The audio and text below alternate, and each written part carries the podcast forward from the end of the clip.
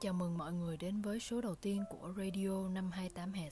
Chắc là mọi người cũng thắc mắc ý nghĩa của con số này phải không?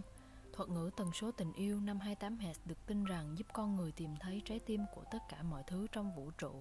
Vì vậy, tần số này giúp chúng ta kết nối trái tim của mình với nhau và có một trái tim bản ngã cao hơn, một trái tim với tất cả lực của vũ trụ. Tần số 528 Hz được cho là rất mạnh, mạnh đến mức nó có thể khôi phục những tổn thương DNA của con người, động vật, thậm chí cả thực vật. Nó mang mọi thứ trở về trạng thái tự nhiên cân bằng.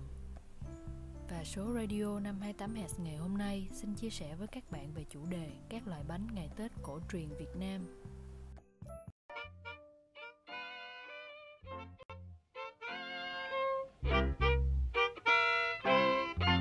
chiều thầm vương bao nhớ nhung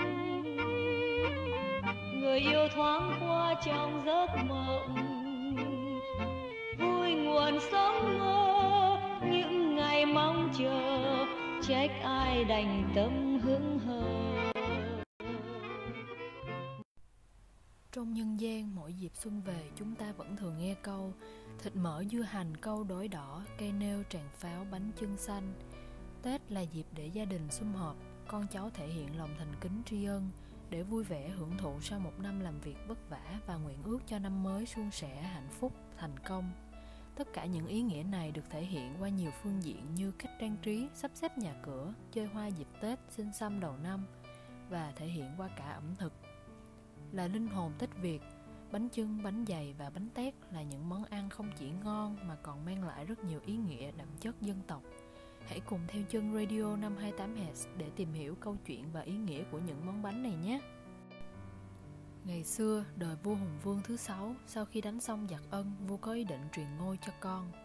Nhân dịp đầu xuân, vua mới họp các hoàng tử lại bảo rằng con nào tìm được thức ăn ngon lành để bày cổ cho có ý nghĩa nhất thì ta sẽ truyền ngôi vua cho. Các hoàng tử đua nhau tìm kiếm của ngon vật lạ dâng lên vua cha với hy vọng mình lấy được ngai vàng trong khi đó, người con trai thứ 18 của Hùng Vương là Tiết Liêu, còn gọi là Lan Liêu, có tính tình hiền hậu, lối sống đạo đức, hiếu thảo với cha mẹ. Vì mẹ mất sớm, thiếu người chỉ vẽ nên ông lo lắng không biết làm thế nào. Một hôm, Tiết Liêu nằm mộng thấy có vị thần đến bảo Này con, vật trong trời đất không có gì quý bằng gạo Vì gạo là thức ăn nuôi sống con người Con hãy nên lấy gạo nếp làm bánh hình tròn và hình vuông để tượng hình trời và đất hãy lấy lá bọc ngoài đặt nhân trong ruột bánh để tượng hình cha mẹ sinh thành. Tiết Liêu tỉnh dậy vô cùng mừng rỡ. Ông làm theo lời thần dặn, chọn gạo nếp thật tốt, làm bánh vuông để tượng hình đất, bỏ vào chỏ chân chính gọi là bánh chưng, và ông giả xôi làm bánh tròn để tượng hình trời, gọi là bánh dày. Còn lá xanh bọc ở ngoài và nhân ở trong ruột bánh là tượng hình cha mẹ yêu thương đùm bọc con cái. Đến ngày hẹn, các hoàng tử đều đem thức ăn đến bày trên mâm cổ, Ôi thôi đủ cả sơn hào hải vị, nhiều món ngon lành. Hoàng tử Tiết Liêu thì chỉ có bánh dày và bánh chưng. Vua Hùng Vương lấy làm lạ hỏi thì Tiết Liêu đem chuyện thần báo mộng kể, giải thích ý nghĩa của bánh dày bánh chưng. Vua cha nếm thử thấy bánh ngon, khen có ý nghĩa, bèn truyền ngôi vua lại cho Tiết Liêu, con trai thứ 18. Kể từ đó, mỗi khi đến Tết Nguyên Đán thì dân chúng làm bánh chưng và bánh dày để dân cúng tổ tiên và trời đất. Một chiếc bánh chưng đẹp và chuẩn có hình vuông đều các cạnh, mỗi cạnh thường trên 20cm, độ dày từ 5 đến 6cm. Bên ngoài bánh được gói bằng 2 đến 3 lớp lá dong đã được tuyển chọn, rửa sạch và buộc bằng 4 hoặc 6 lạc giang. Còn bánh dày thì có hình tròn, có độ dẻo và dai, do được đồ kỹ rồi giả trong cối cho đến khi dẻo quánh. Bánh có đường kính từ 5 đến 7 cm, độ dày 1 đến 2 cm. Khi làm xong, bánh sẽ được gói trong lá chuối tươi và ăn cùng chả lụa. Bánh chưng và bánh dày còn tượng trưng cho đất và trời, là một dân tộc với nền văn minh lúa nước lâu đời. Mỗi món ăn của người Việt Nam luôn có một câu chuyện, một sự tích đi kèm. Bánh chưng, bánh dày cũng không phải là ngoại lệ. Khi xuất hiện trong giấc mơ của Lan Liêu và Mách Bảo Chàng, thần dân đã giảng giải cặn kẽ về nguyên liệu làm nên chiếc bánh này là gạo, hạt ngọc của trời nuôi nấng tâm hồn người Việt. Hơn nữa, bánh chưng hình vuông, bánh dày hình tròn chính là sự đại diện cho đất trời, hai thứ mà nhân dân tôn thờ luôn ôm lấy, bảo bọc và chở che. Chẳng phải tự nhiên mà bánh chưng bánh dày được chọn là những món ăn đặc biệt quan trọng dịp tết. Chỉ cần nhìn thấy hình dáng bên ngoài, bạn cũng có thể cảm nhận được sự tỉ mỉ, công phu của người đã làm nên chiếc bánh. Chiếc bánh chưng được gói vuông vức, cẩn thận, những hạt nếp được lựa chọn tỉ mỉ khi phải đều nhau tăm tắp chẳng sức mẻ đậu xanh vàng ống đã được tách vỏ, thịt heo phải có chút nạc, chút mỡ thì mới ngon lá dong thì chỉ chọn những lá xanh mượt, bản to và đều nhau. Đặc biệt, bánh chưng phải được gói bằng lá dong thì mới đúng điệu. Chính nhờ đôi bàn tay khéo léo, tình yêu thương vô bờ gói trọn trong những chiếc bánh chưng, bánh dày càng khiến cho món bánh càng trở nên đặc biệt và đáng quý hơn. Trong tín ngưỡng phòng thực của người việt nam, bánh dày tượng trưng cho âm, bánh chưng đại diện cho dương. Trên mâm cúng ngày lễ, bánh dày dành cho mẹ tiên, bánh chưng dành cho cha rồng những nhân vật truyền thuyết đã tạo nên dân tộc lạc việt sau này. Sự kết hợp của hai loại bánh này trong ngày tết thể hiện mong muốn sự sinh sôi, nảy nở, ngày càng phát triển mạnh mẽ hơn. Một chiếc bánh chưng gồm đủ các nguyên liệu từ động vật đến thực vật như thịt mỡ, đậu xanh, gạo nếp, lá dong, thể hiện sự sung túc, ấm no. Bánh dày với hình tròn đầy đặn chính là sự đầy đủ, trọn vẹn trong cuộc sống. Tuy đó là những điều nhỏ bé, đơn giản nhưng lại là tất cả những mong cầu của người dân vào mỗi dịp tết đến xuân về nếu bánh chưng, bánh dày là nét văn hóa lâu đời của người miền bắc, thì đòn bánh tét lại được người dân miền nam ưa chuộng hơn.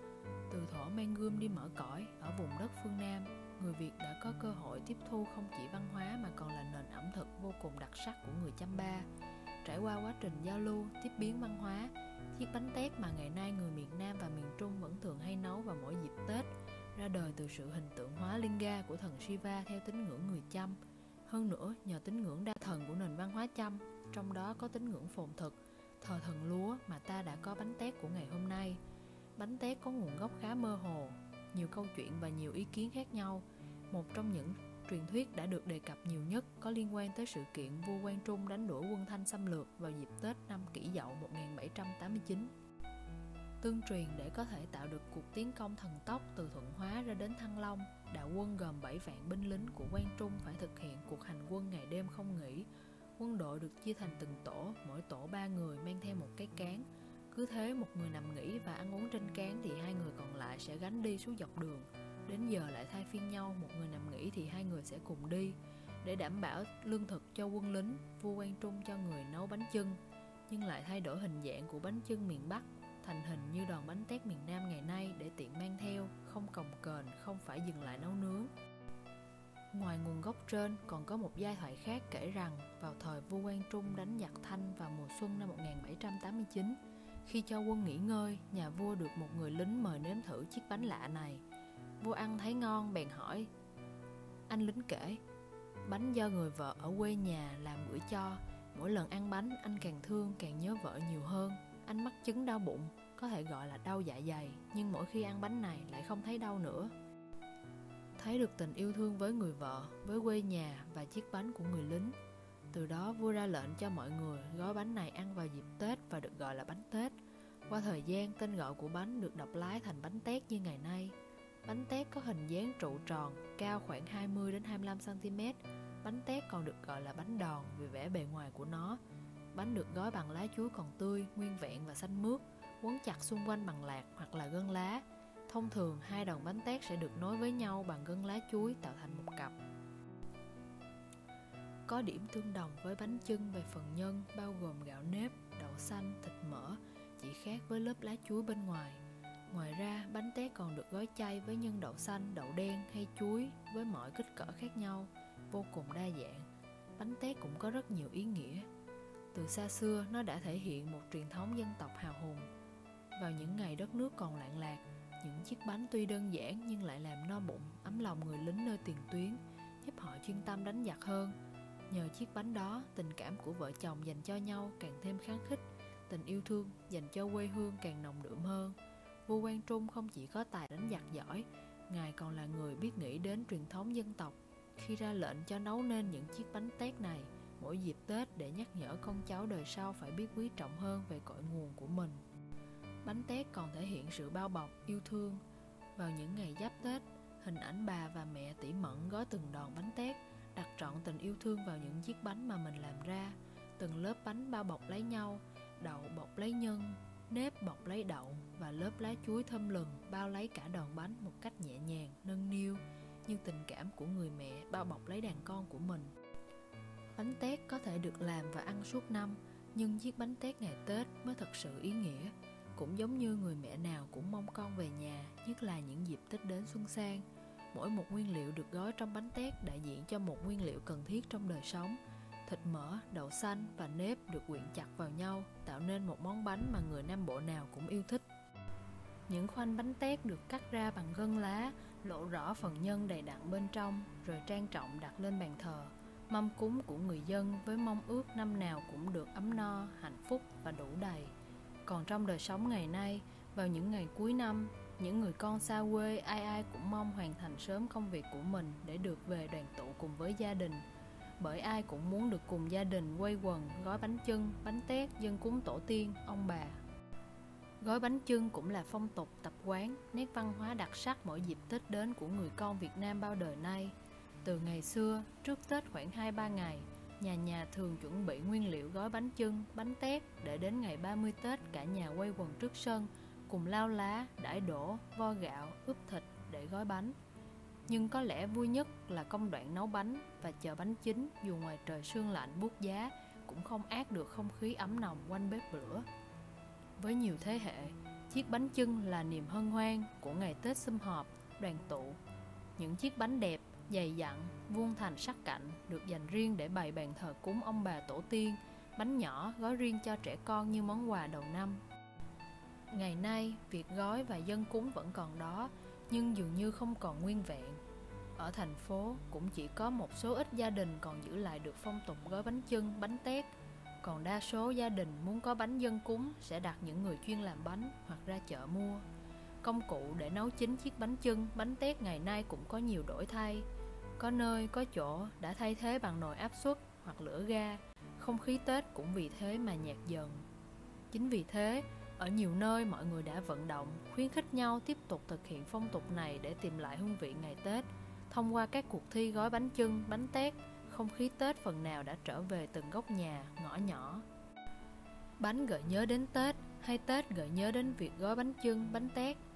Có lẽ sự hòa quyện đó đã trở thành một biểu trưng văn hóa của dân tộc Việt. Bánh chưng, bánh tét biểu trưng cho Tết. Mỗi khi Tết đến, người người nhà nhà đi đến đâu cũng mở các bản nhạc xuân, Quen thuộc nhất là bài Happy New Year, giai điệu nhẹ nhàng, sâu lắng, chỉ nghe thôi đã thấy nao nức Tết. Vừa gói bánh, vừa được ngồi nghe ông bà kể chuyện của những năm thời bao cấp.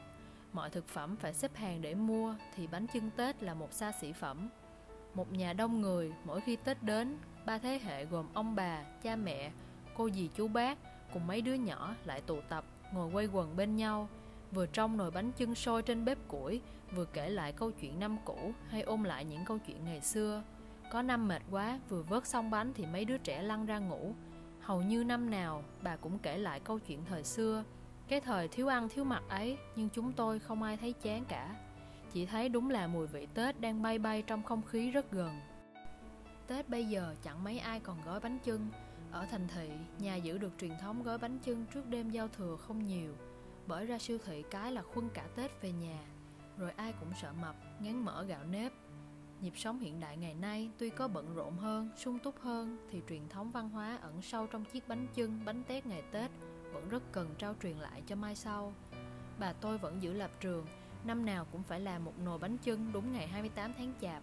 Bà nói để các cháu biết phong tục, quý trọng truyền thống, tình cảm gia đình. Để đi đâu các con cũng nhớ về nhà mình. Có bố gói bánh chân đợi các con đi đâu rồi cũng sẽ trở về. Nên chăng tục gói bánh chân bánh tét ngày Tết Ngoài ý nghĩa ẩm thực truyền thống Cần nâng lên thành di sản văn hóa Để trân trọng giữ gìn cho các thế hệ mai sau. Còn hơn 2 tháng nữa là đến Tết rồi. Có lẽ Tết tới đây sẽ khác rất nhiều so với Tết của những năm trước nhưng tụi mình mong rằng tất cả các bạn sẽ có một cái Tết vui vẻ, hạnh phúc bên gia đình và bạn bè. Tạm biệt và hẹn các bạn ở số tiếp theo nhé.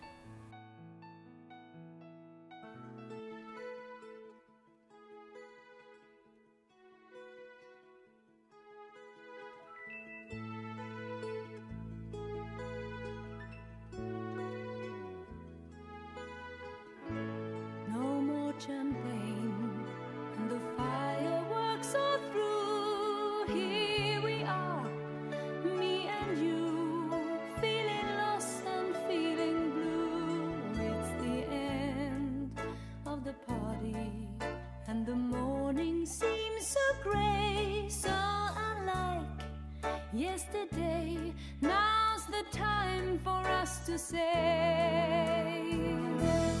Happy New Year.